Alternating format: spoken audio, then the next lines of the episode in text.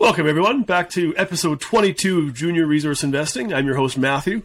Disclaimer here before I get into it. As always, this is not financial advice. Neither myself nor my guests are financial advisors. We're not your financial advisor. This podcast is for entertainment purposes only. For full disclosure, please check the YouTube notes below.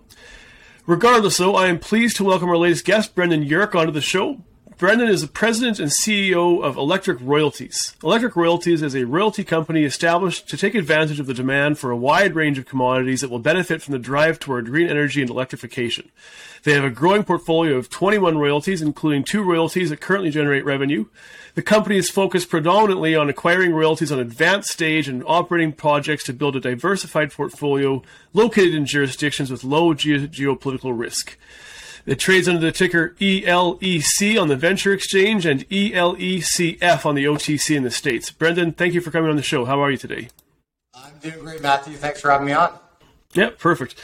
So this is going to be a little bit different than my typical setup. Obviously, you know, you can probably imagine that usually I get explorers and developers kind of coming through here. As a royalty company, it's going to be a bit of a different conversation, but you know, maybe we'll start out the same way as always. So why don't you just, you know, I'll give you the moment here, just pitch Electric to my audience, and then maybe, you know, focus on why investing in a royalty company has benefits versus traditional explorers and developers.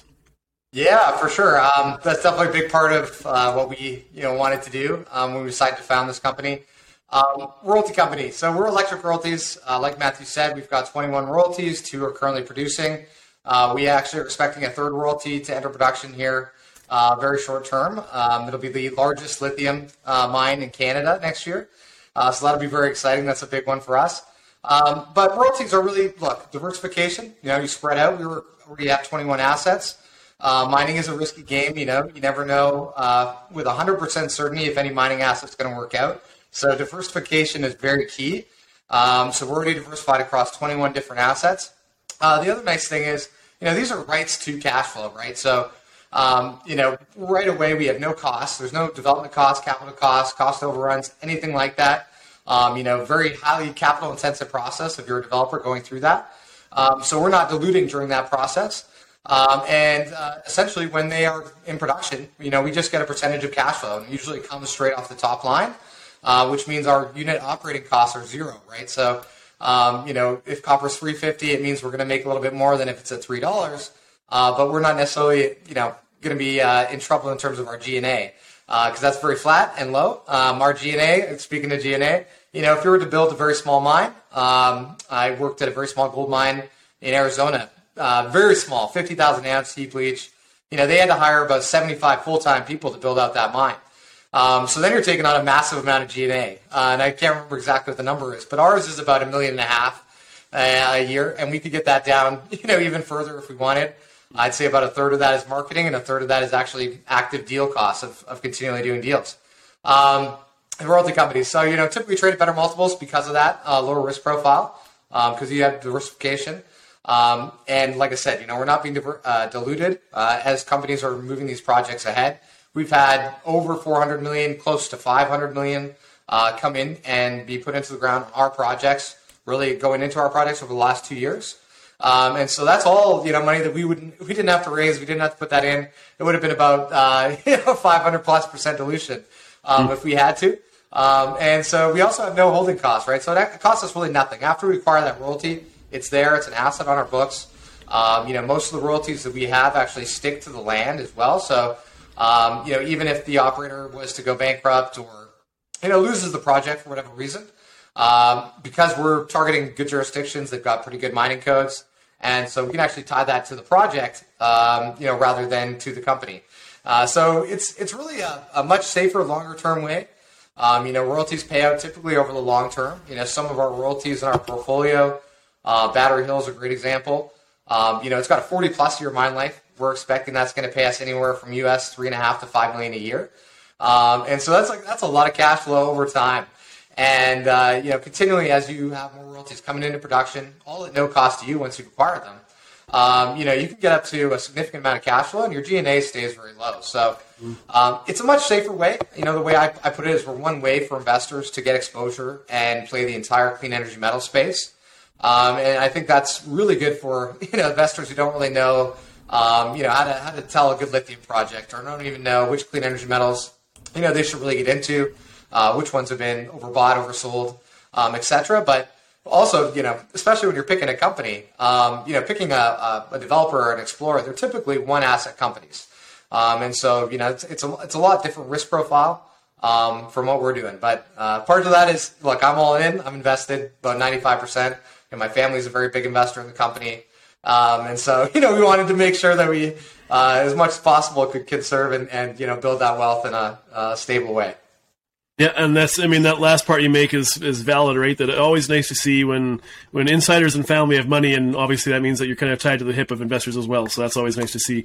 I mean, what the things you're saying, it touches on everything that I understand too, right? I mean, that you still capture upside, but without all the trials and tribulations and ridiculous risk that comes with, you know, living and dying by assays as discovery plays do, right? That you cut all that out, but you still have access to the upside. I think it was Rick Rule who said that, you know, if you can take away half of my upside, and if you get rid of all my downside, I'll take that trade every single time. And that's always what's kind of comes to mind with royalty plays for me, right? So, well, we still get the same pricing upside, right? If prices go up, our revenues are directly proportional to that. So, you know, lithium prices have gone up, I think, about 10 times since we bought our first one, and so our expected revenues go up about 10 times. So we still get the pricing upside. We still have exploration upside, right? If they're successful at the project, that's going to mean we're getting paid for even more years to come.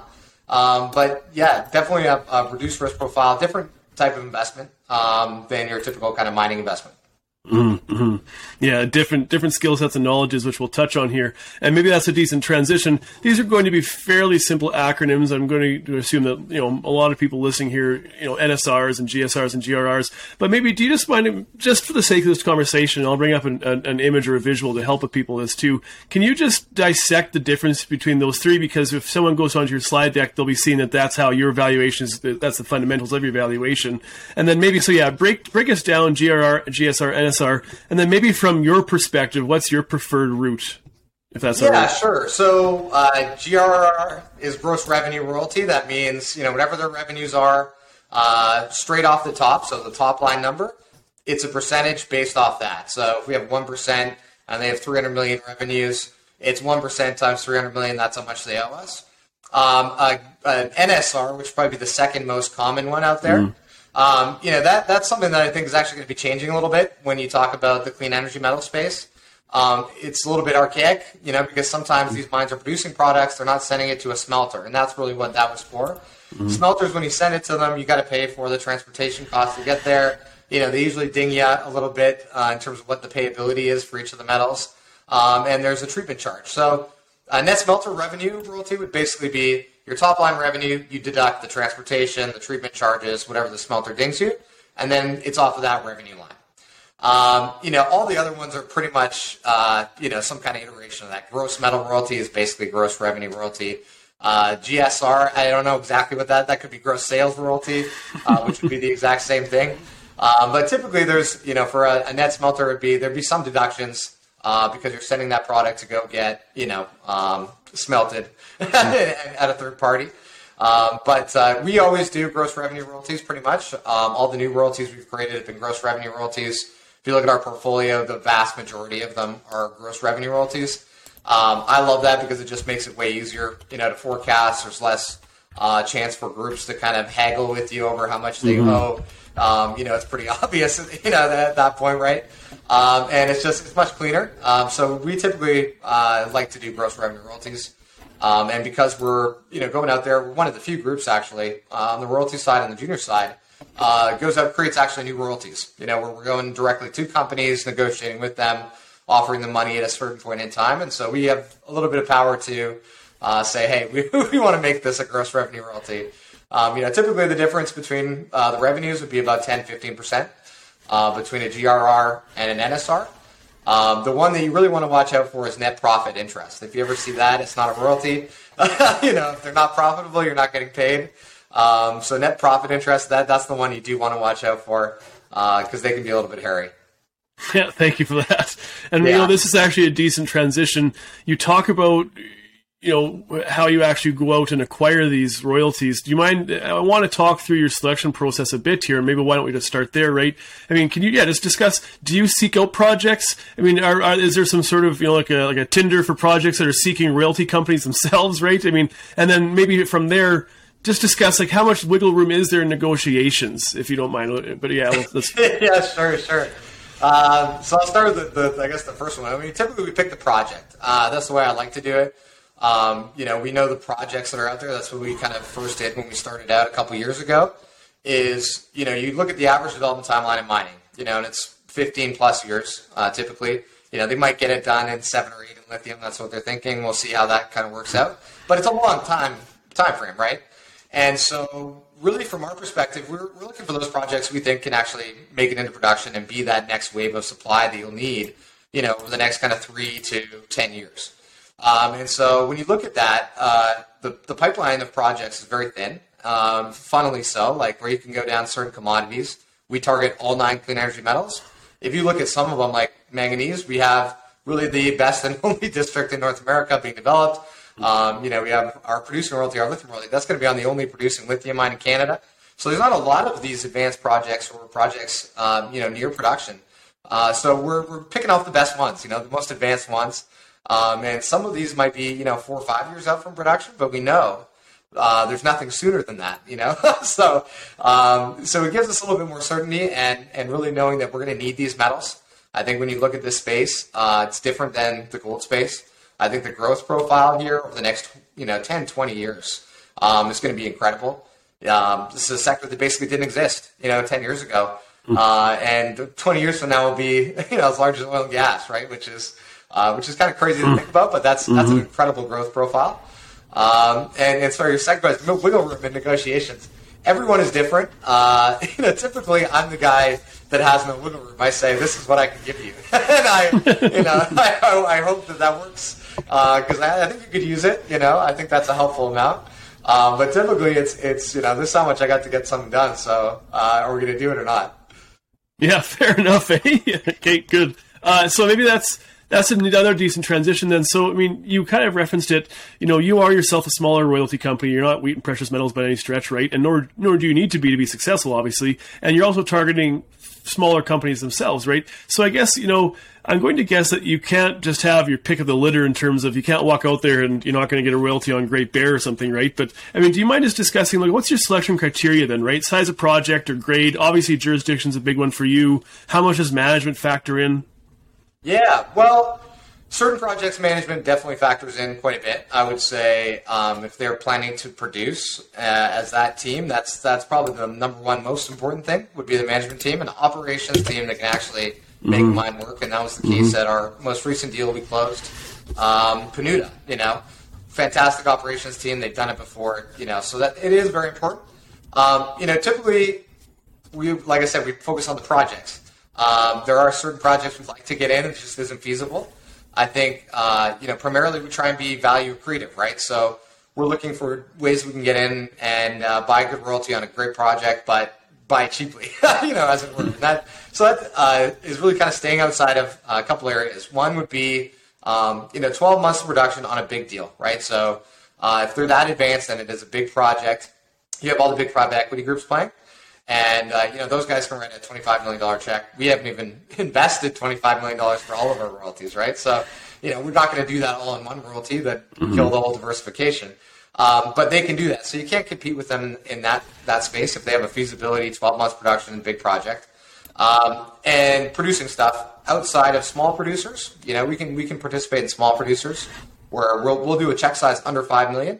And private equity groups, the big guys, they won't do that. So that's kind of an underutilized niche. And then on the development side, really anything 12 months outside of production, there's almost no alternative financing available. And so that's kind of another area that we play. I like to get in 12 to 3 years out is really the best, you know, where they have economics out already. You can pretty much tell what the project's going to look like. You know, and a lot of the time, really, it's infill drilling, which is really tough capital to raise. So companies get stuck there. But you know, you can look at the drilling yourself and kind of make determination. It's really about getting it up to the standard you need, right, for an NI 43-101. And sometimes that can be 10, 15 million bucks. It's really hard money to raise. And so companies get stuck in that kind of area, and you can kind of go in, provide some capital, help give them a boost.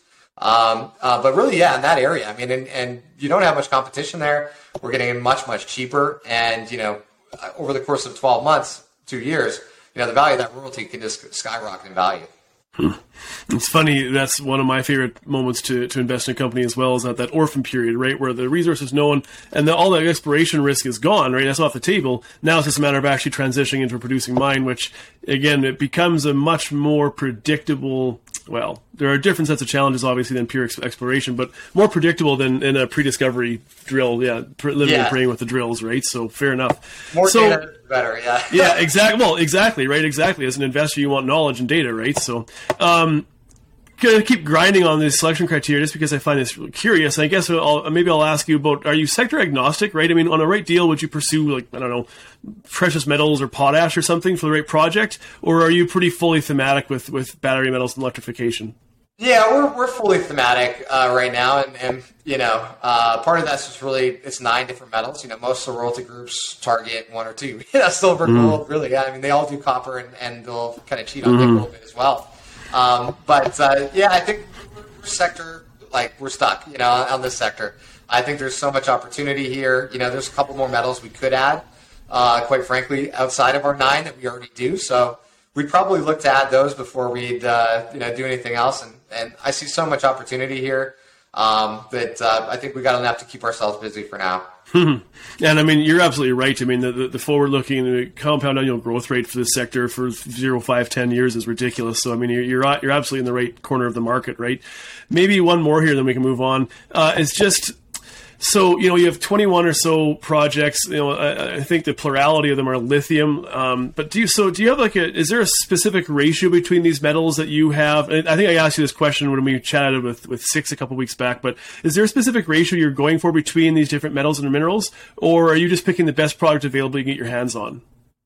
Yeah, so I'd say it's a bit of a combination of the two. I mean, if you look at our portfolio now, we've almost got 2 assets for each of our 9 commodities. And so we have been, you know, quietly kind of filling that out to make sure that we are still diversified. We have exposure to all of them. You know, we're a bit heavy lithium. That was really just opportunistic. You know, we had a couple of deals come our way. And this is pre-lithium prices, you know, jumping off and as it was happening. And so it was like, oh, God, we got to do this. You know, it was... we can't pass this up. So sometimes it's just opportunistically, we see a deal of opportunity and we just say, hey, yeah, we definitely want this. But, you know, traditionally it's us kind of going out there and you know, picking up the projects and trying to do it in an order where we do stay diversified. You know, I think we do make a little bit of a bet in terms of, I really like tin. You know, I really like copper. I like nickel as well. Lithium, obviously, we've done quite well in. So there's some metals that would be a little bit higher on, and then less so in others. But, you know, generally we do want to be, you know, diversified across all clean energy metals. You know, that way we're not really making a bet in terms of where battery chemistries go, you know, which technologies may come. And I think all the commodities you have risk, you know, even lithium. I'd say lithium's biggest risk is future supply. But that's probably, you know, a couple years away still. I know everybody talks about it coming on right away. It's very hard to, you know, to do, put a mine into production, always overestimated. So we'll see how that goes, but that's generally how we plan to take it. No, good enough. So I'm going to ask you now, we kind of talked about the benefits of royalty cos versus explorer cos. And I think there's just an objective value for a royalty company that the explorer cos just don't necessarily have that. But maybe on the flip side of that, you know, what are some added layers of complexity? You know, for me, as someone who, I like explorer codes and I like discovery plays and development plays because I enjoy the geology of it and, you know, calculating dollars per ton and stuff. It's obviously a different game. It is and it isn't, but it's a different game for royalty codes. What are some complexities or valuation complexities that investors should be aware of when researching royalty codes to invest in? Yeah, well, the biggest one, and it's the biggest hurdle to getting analyst coverage, quite frankly, is that we have 21 assets, right? So, you know, traditionally, mining company to a developer junior was going to have 1 asset. So I can go look at a company. If they've got 1 asset, it's pretty easy to kind of wrap your head around. You know, whereas a royalty company, we've got 21 assets. So if you really want to get a full kind of grasp of, you know, the value that we have in our portfolio, you'd have to go look at 21 different assets. And that's really, I think, you know, probably the biggest hurdle for people to overcome. That's why analysts hate covering us. They could cover 20 companies, you know, versus one royalty company. And that only gets tougher as we keep adding more. So, you know, it's a lot to keep up with. We had like 70 updates last year. So there's a lot of, you know, news and progress being made all the time that you have to keep apprised of. But I don't look at that as a bad thing in any shape or form, you know. I mean, if you've got a company that's just churning out news for free all the time and good stuff keeps happening, you know, I think that's great. But that is more difficult for people to, you know, assess the value. And the end of the day, it's really simple if anyone ever wants to do it. It does take a little bit of time because you do have so many assets. But, you know, the revenue that we expect is really our gross revenue royalty rate. So if it's 1%, it's 1%. Times that by the expected annual production, so that'll be listed in any PEA, PFS, etc., and times that by the metal price. You pick it, you know, whatever metal price you think or feel comfortable with. But that gives you the annual royalty revenue we expect from that royalty. You know, you do that for each of our royalties. I think we have economics on quite a few of them now, and then you can kind of see, you know, where you have $3.5 to $5 million a year from one for 40 years, and so the cash flows can really start to add up over time, and I think. You know, over the next 5 years, each year we kind of have a couple projects that we think have a good shot to enter production on their own. Yeah, and you're absolutely right. It becomes a free cash flow kind of story. I guess maybe as a follow-up question, I mean, is there a valuation that you kind of stick to as a benchmark? I mean, a valuation multiple, you know, is it like free cash flow or price to earnings or NAV or what's something that people maybe, you know, if you in this sector, what do people look at? Yeah, well, so I think there are two ways really for royalty companies to be valued. One would be based off of cash flow. And, you know, that's a little bit tougher for junior royalty companies, but typically you know, trade around 10 times. Really, I think for junior royalty companies, PNAV would be the best example. Now, that's really a lot tougher for some groups to figure out. I feel like, you know, I'm always a little bit hamstrung in terms of, you know, what I can say. I can't necessarily share what I have, you know, our personal kind of calculations, but when I look at it's typically you see about 1 times NAV. Now I say that's the average multiples. You know, I have some Scotia bank, you know, royalty report. They do all the companies, and that's the average. When I look at us, we're not trading anywhere close to that. So, so you know, it is what it is, right? But PNAV would be the way that I would say, you know, is proper for royalty companies at this stage. But as we, you know, continue to grow 5 years from now, you know, cash flow will be definitely a better one. No, thank you. And I think that's, you know, this kind of conversation is important for people to recognize that obviously different sectors require different multiples and different metrics rates. So, no, thank you for that. Yeah, so why don't that takes into account the time value of money, right? So it discounts, you know, money next year is discounted at say 7%, money the year after 7, you know, times 7%. So it is discounted over time. So if you have an asset with paying out 40 years. You know, you're $3.5 million for 4 years from now. You're not getting value of $3.5 million in that net asset value. But it is it's a great way to look at it, especially when you have a number of projects like we have that, you know, maybe are 3 or 4 years up from production, but they have, you know, 30, 40-year mine lives and significant cash flows coming back, you know, $200 million over time. So those should definitely be included in any, you know, valuation. Because if you're missing out, you'll just miss out, quite frankly. You know, the growth will happen. You know, as you keep in for it. And that's where your growth can get exciting with that inflection point where once you start bringing these revenue streams online and providing you with free cash flow with which to grow your business, obviously that becomes a pretty exciting proposition, starting to target larger projects, right? And it gives you more muscle in the negotiation room, I guess. Eh? So, no, good conversation. Let's transition here a bit more specifically about your projects, not just kind of a general overview of royalty cos. So, you know, tier one jurisdictions, lots in Canada, you got, you know, a handful in Australia and USA, one in Norway, I think, right? And then you have one in Madagascar, which maybe, you know, obviously I know that Madagascar is resource rich in many ways, but maybe not what people consider tier one. Do you just want to discuss what drew you there? What project is there and why it was so critical for you to tag in there? Yeah, so again, there's a little bit of opportunistic. You know, that was an all-shares deal that we did with Vox Royalties. You know, we like graphmata because it has the potential to come back in production really quickly. And so we wanted to add another producing royalty. We already have a pretty good graphite portfolio, but it kind of helped us round that out. But it was opportunistic, you know, because we had an opportunity to do that with Vox. And because it had that kind of prospect of near-term cash flow. Madagascar is kind of a special place, though, for graphite, I would say. Mick Davis has put a significant amount of money down there with his Vision Blue fund. But, there's a couple places on the planet for each of these metals where you're going to have that kind of, the DRC for cobalt is kind of a special place. I'm not saying Madagascar is to that, for graphite, but, Indonesia for nickel and Tasmania for tin, up in Cornwall, UK. So sometimes we're going to have to just kind of go where, where the projects are, where the metals are.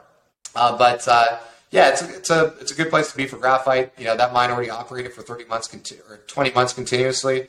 They had all of their product qualified as off-takers, and that's a huge extra step that you have to take in the graphite space that you don't really haven't seen before. We have such a long production run to go get your product qualified. So, they're ready. They could put that back in production. They need to kind of focus up and raise some money to do it. But, everything's ready to go there, and so it could be a quick turnaround, to cash flow, even as early as this year.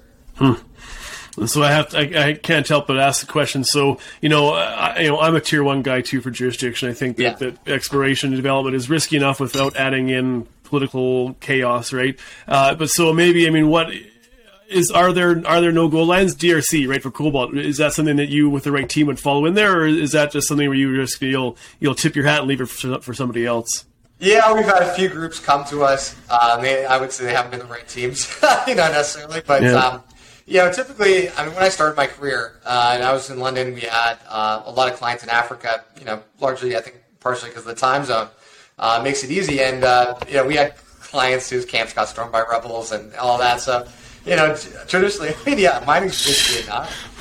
Why, go there if that's going to happen on any given day? It just makes it almost impossible. That's part of it. The other part is I really do think there's going to be a need to have a domestic source supply. For all of these metals. And when you look at that, the tin asset that we bought, not our most recent one, but that's a great example. It's the largest and only tin producer in all of Europe, right? Crazy as that sounds. But we bought one in the United States, and the United States hasn't produced tin since 1980. This is the best, most advanced project in the U.S., but it's still 7 or 8 years from getting into production probably. So, I do think there's going to be a need to have that source of these metals at home. For a couple of reasons, the security of supply, China, Russia, all that stuff, obviously very topical. People are already talking about that. The other part is, the whole point of this is to decarbonize the global economy. It doesn't make sense to be shipping, ore from halfway across the world to get to your plant that's being built in North America. Yeah. Because what are we doing then? So that's a very practical point, I think. And I do think that we're going to see that. I do think we're seeing that discussion and start to take bolder form. Yeah, and again, this is an area where you and I are kind of in lockstep. I think that this idea of the regionalization or the deglobalization of these things is underway, and maybe it might take a little bit longer than we anticipate, but I think that that's a sort of trend that is almost inescapable for the reasons you described, right? From geopolitical risk and also just from a pure kind of tons of carbon produced for a project thing as well, right? So, no, you're situating yourself and positioning yourself in a pretty advantageous moment in time and sector. So, they also have good mining codes too in those jurisdictions, so there's a lot of good framework to work in, and it means like I said, we can attach our royalty to the land, so there's a lot of benefits, but yeah, definitely I think we're in agreement on that one. Yeah, for sure. So I want to talk about your projects that are, producing revenue, but I'm going to just set those aside for a second and ask you just, opportunity to brag a bit. Do you just want to walk us through a couple of your flagship projects? Maybe take this the route that you want to. Maybe it's the one that's coming up to production next. Maybe it's just the one that you're the most excited about, most recent one, but do you just want to kind of brag about a couple of your flagships? Yeah, well, I love a lot of our royalties that we have. We individually blend and pick those out. So almost every asset in our portfolio, I feel like I could talk about for quite a while. We've had a lot of good news, right? So we've got 21. We talked about our 2 producing ones. I think our 3rd producing one, Oche, or 2 become producing. Oche would be a fantastic one. They are fully funded. The company, the operator, is about a $2 billion market cap. When we bought that royalty, they were about a $6 million market cap, so we bought that way ahead of everybody. Spot even prices were about $400 a ton. Now they're over 5,000. But that's going to be the largest producing lithium mine in Canada this year, and they're targeting production this quarter. And so that's going to be significant. With lithium prices that high, that's going to be very good for us. So we're very excited about that one. We also have Seymour Lake. It's another lithium royalty in Ontario. Now, we bought that around the same time as we bought Oche, a little bit a year later. And they've just raised $70 million. They've been moving that so fast. They doubled the resource. They've brought in Lithium Americas to fast-track Seymour Lake to production.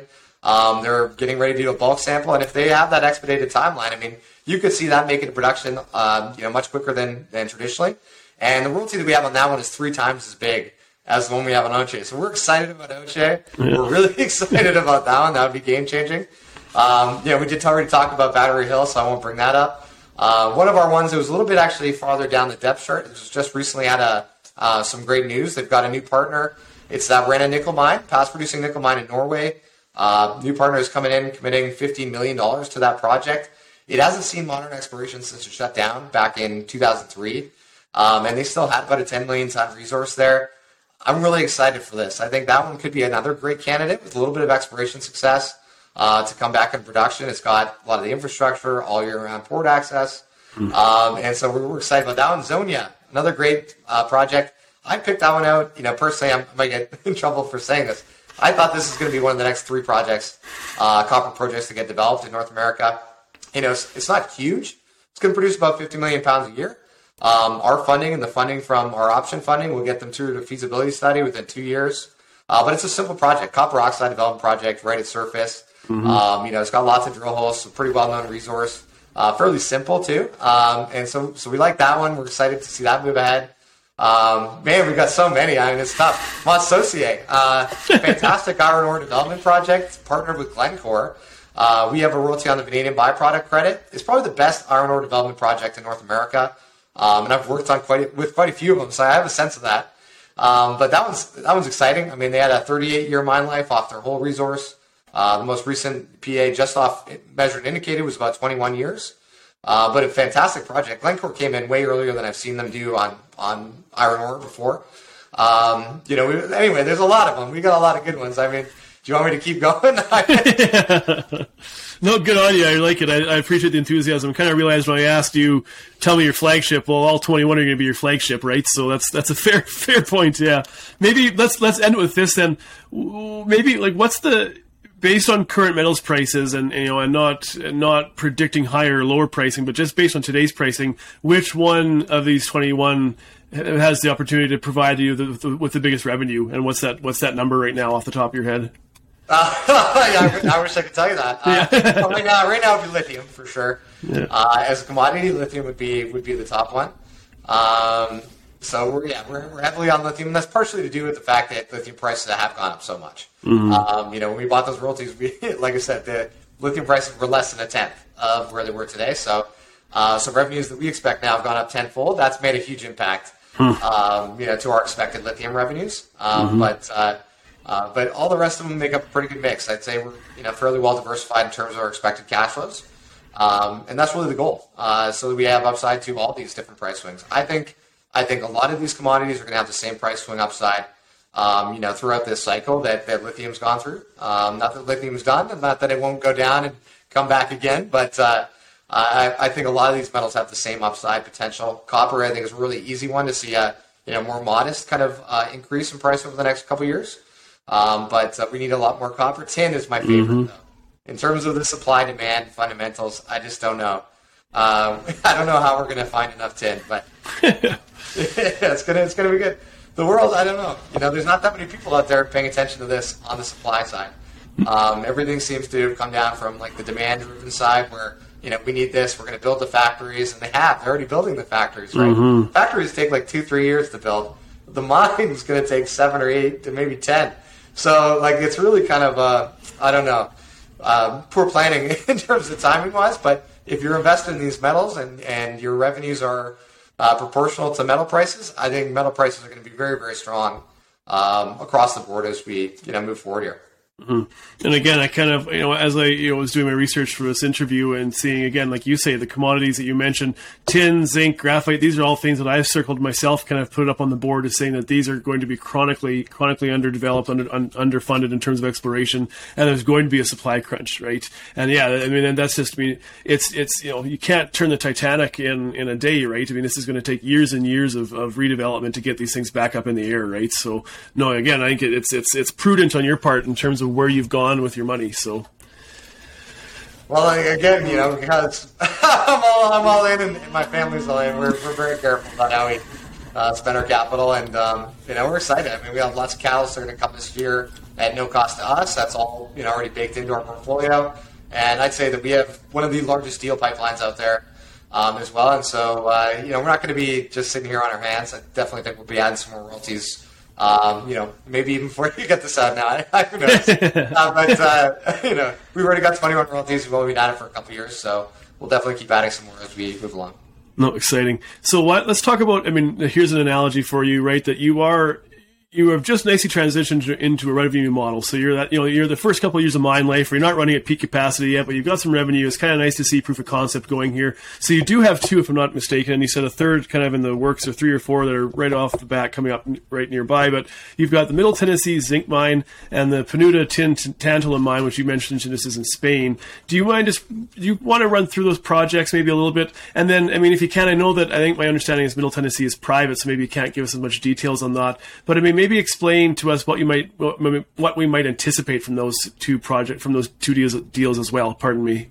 Yeah. So the Middle Tennessee Zinc Mine. We can start with that one. It is private, but it's privately owned by Trafigura, which is a massive group. I think they had over $200 billion in revenues. It could be much higher than that last year. So they're very well funded. They took over from Nyrstar.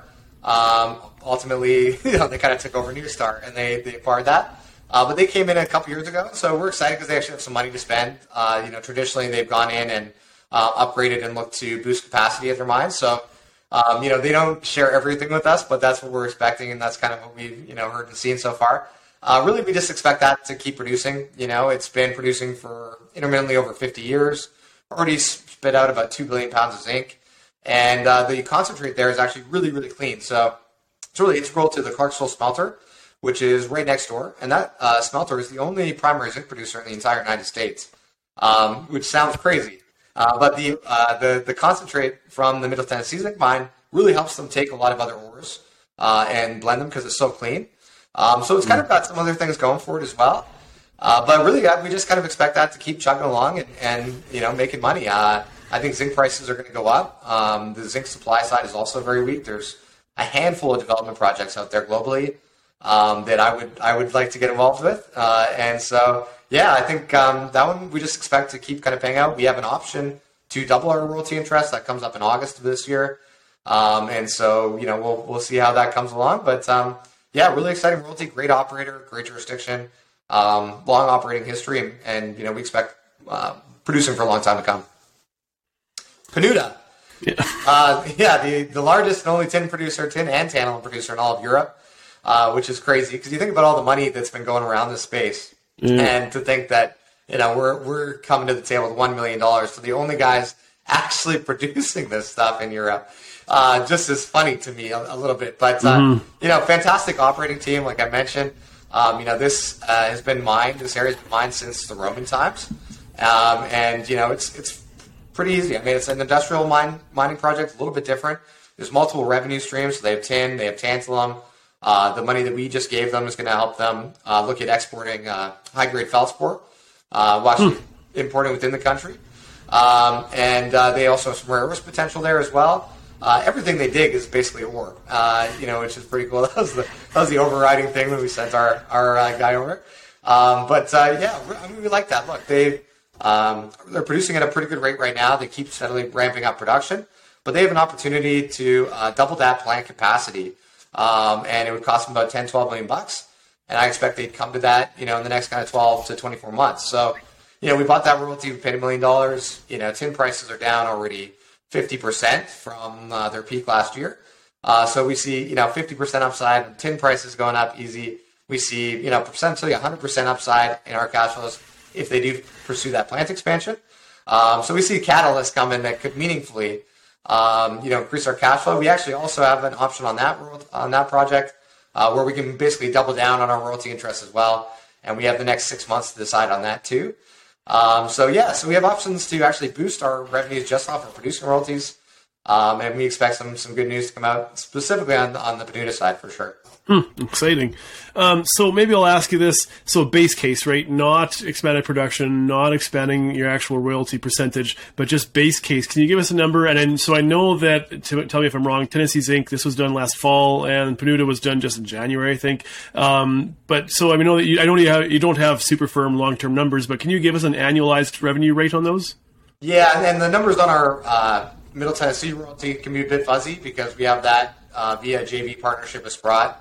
As part of acquiring brought in, they put up the $13.5 million cash that we needed, and so we're actually a JV ownership. So sometimes the funds in terms of when they get reported and stuff, but it's about $500,000 a year is what we're expecting from the MTM royalty. So we're going to double down on that. That'd be $1 million a year, and for the Penouta one, just kind of base case off their revenues really over the last 12 months. We're looking at kind of $150,000 to $200,000 a year. And that's, before they add in some of these other revenue streams, before they, if they look at plant expansion and not take into account metal prices. So I think all the upside's still on the table there. Mm-hmm. Yeah, absolutely. It is. Yeah, you're year one of your mine production here, right? So yeah, you're just getting. And they got a mining license for the next 30 years, renewable up to 75. So that's the thing, right? You buy these royalties, it might have a 10-year mine life, and it'll still be paying you potentially 20, 30 years down the road. Yeah, not a bad gig, eh? Not a bad gig at all. So why don't? This is kind of a curious question. So once you've made the deal, are you involved at all in the operations of any of these companies, or is it pretty hands off after the deal is made? Yeah, the nice thing is that we don't have to be hands on, right? So there's probably 500 people employed working on our projects. Many management teams, a lot of managerial hours going into that. So we don't have to get involved with that. We typically don't like to get involved with the day-to-day. But we are partners, right? At the end of the day, I look at all the deals we've done as partnerships.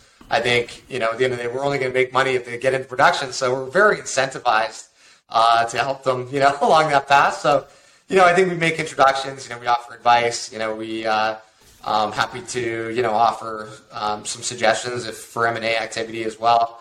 And so, yeah, we try and, help out where we can. But mostly with advice on financing or things of that nature. Maybe there's things that we've seen because we've looked at other companies in their space. So we just try and help out as much as we can. But in terms of the day to day or the actual having to do that stuff, thankfully that's not our job. Mm-hmm. And then one final question here, then maybe I'll just transition and do some more traditional questions just around your company and your personal history and such. But so, yeah, you're just nicely getting started on the revenue side of things, which, again, is nice because it starts to give people these hard numbers and we can start looking at forecasting and such, right?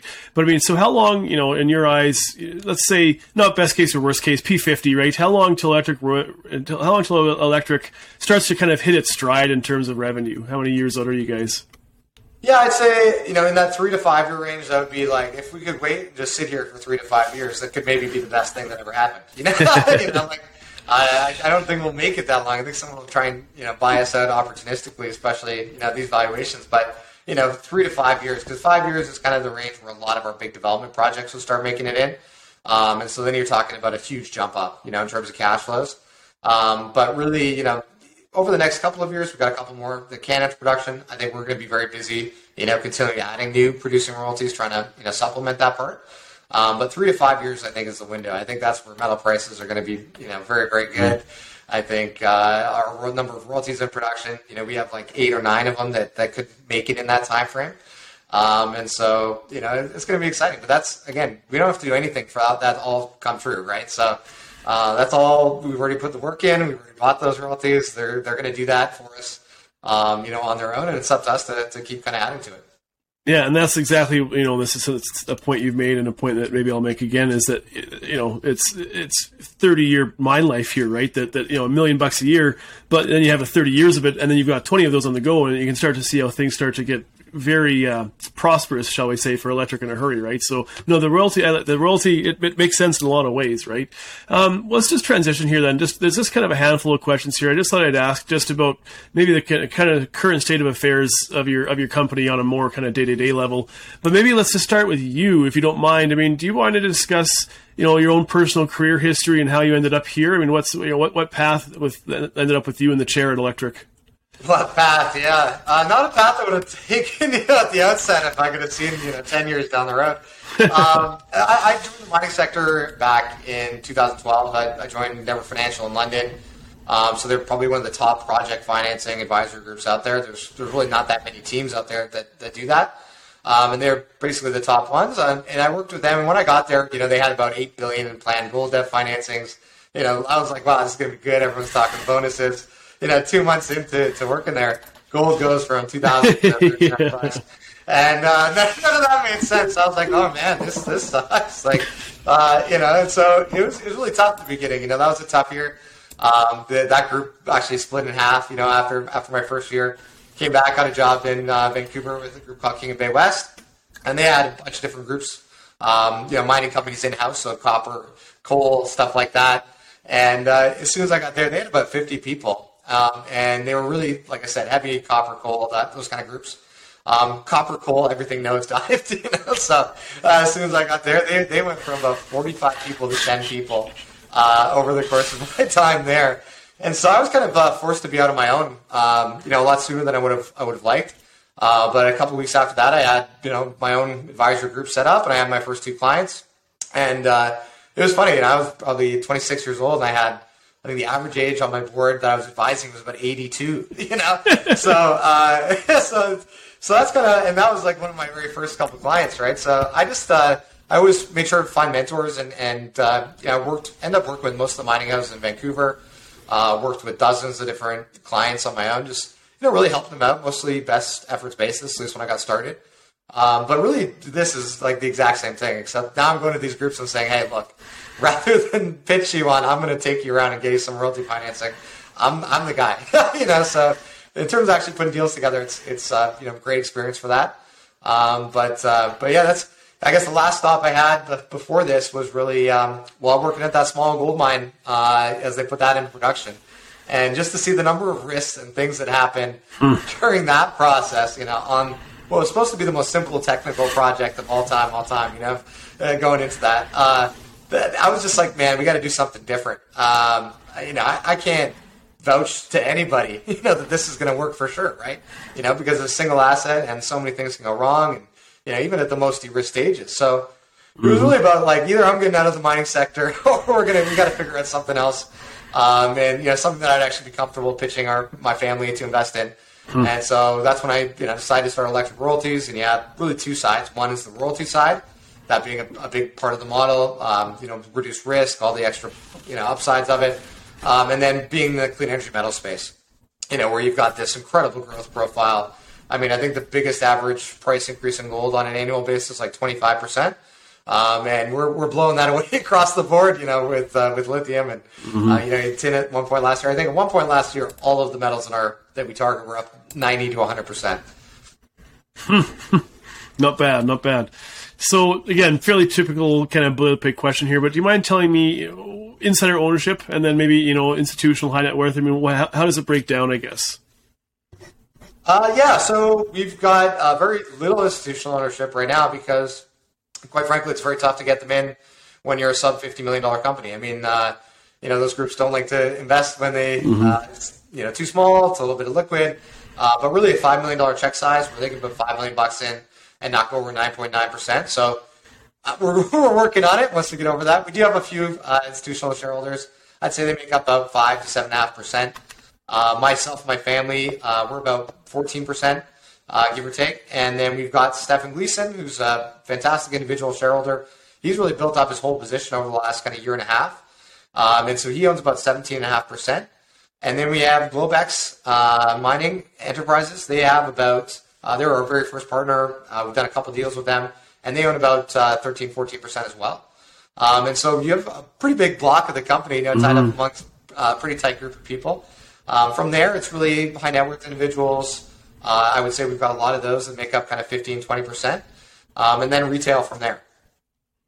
Good enough. So part of your deals that you make are there is, you know, I think that you can argue pretty convincingly that it is accretive, but, you know, it remains dilution for some of your deals. There's a share aspect to that, right? Could you, I guess, how is that standard for all your deals across the board? Is that something you bring with you because you are, you know, a smaller project and this is how you can kind of make these deals happen? And then I'll stop there. Is that a standard offer for you guys? Is share base?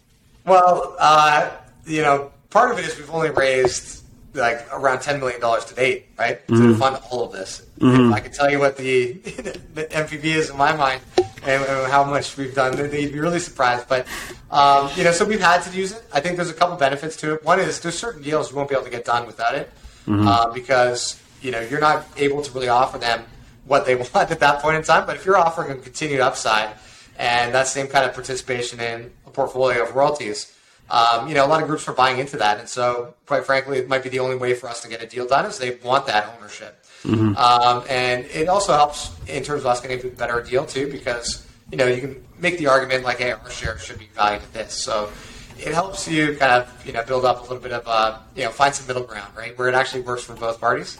And, you know, a lot of it has been just kind of opportunistic as well. Like, you know, we haven't raised that much cash. We didn't have much cash. If we could get away with shares sometimes, we did, especially at the beginning. That came back and haunted us a little bit. I think that's partially why our valuation got kicked in the teeth so much this last year. But we are, by large, through all the shares that we had given out. We don't have any big blocks coming, and so that shouldn't be a problem. You know, we're much more careful now, I'd say, about which groups exactly we do that with, and kind of what their long-term plans are. But we also put in things to the deal where it's, you know, we lock up a certain portion of their shares for 6 months, for 12 months, for 18 months. You know, so we don't have a lot hitting us all at once anyway. Mm-hmm. And then similar question here, just on the float side of things. And this is rough numbers. Correct me if I'm way off, but it's about 90 million shares and about 20 million in warrants and options. Is that about roughly correct? Yeah, that's about right. And then could you just run through then, so that overhang, you know, we don't need to beat it to death, but I mean, how much is left on the warrants? What are they priced at? Yeah, so there's a good chunk of those that are priced actually at 60 cents. That was part of our MTM royalty acquisition. Those are owned by Globex. Mm-hmm. So those are, I'd say, not an overhang, you know, at all. Mm-hmm. We do have some warrants from our last financing, the $3.5 million financing. So I think there's about 10 million out, and those are at, I think they're about 45 cents. Okay. So yeah, not bad at all. Yeah. In terms of potential kind of lids on the price if things start to fly, right? So no, good. Then last one, I mean, you talked about G&A's about $1.5 million a year, I think you said, cash on hand. Yeah. We're between $1 million and $1.5 million. You know, we just closed that deal. We had about $1.5 million. It was a little bit more expensive deal because it's in Spain, legal due diligence, all that. So we're probably down to, you know, about 1.2, you know, in and around that range. Okay. And then, so why don't we, I mean, we're nearing the end of it here. Just a couple of questions left. I mean, you kind of touched on Penouta being a potential exciting next short while here, but do you want to run through just 2023? What are some catalysts, you know, 0, 6, 12, 18 months kind of thing? What does the market have to look forward to from Electric? Oh, yeah, well, look, I think there's lots of stuff that's going to come out. You know, we don't know necessarily everything ahead of time either, but, you know, like, we just had $15 million committed to our Rana nickel project. That came out of nowhere. Really, I think the big one is going to be Oche coming into production. They are targeting this quarter, and that would be a big one for us, our first listing cash flow. But there's going to be a lot of catalysts. You know, we have our Battery Hills moving towards PFS. I think that's going to be a critical stage. Once they get to that, that's the time they can bring in a partner. You know, most of the partners want to see that kind of level. You know, I think we've got Zonia. There should be some exciting news coming out as well, hopefully, as they move, you know, towards feasibility study. Our Mont Sosie project with Glencore, I believe they're targeting to get a feasibility study done, you know, by this year or early next. So that'll be exciting to watch. Seymour Lake, I think, will be really exciting to watch. They're full on, you know, full pour ahead on that one.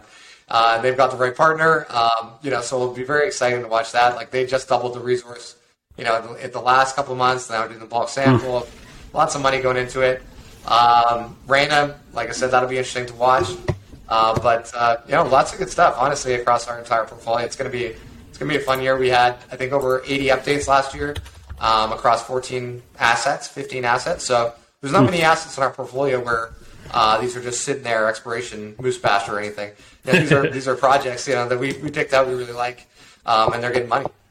You sound like you like your projects. Yeah, I'm going to pick them. Sorry, I did. Yeah, no, good on you. So I guess last call then. I mean, is there something that I missed that you'd like to talk about? I just thought I'd give you a final word here to you, Brendan. Well, look, I mean, if people are looking to invest, I mean, now would be the time. You know, I think ultimately valuation is grossly undervalued, and I wish I could tell you exactly how much, but it's not even a comparison. I think we're very safe, you know, from a risk perspective. We're diversified across 21 assets and 9 clean energy metals. Those are in good jurisdictions and on metals with double-digit growth rates expected over the next couple decades. And, you know, these are really the top-tier assets in North America, Europe, Australia for these metals. So if they're looking for a stable source of supply, they're going to be putting our projects into production. And that's all at no cost to us, and just kind of sit back and wait. We're a long-term hold. And eventually some group's going to come in and take us over, probably too soon, but you know, shareholders get that bump then as well. Just be patient, let your money grow, eh? Yeah, exactly.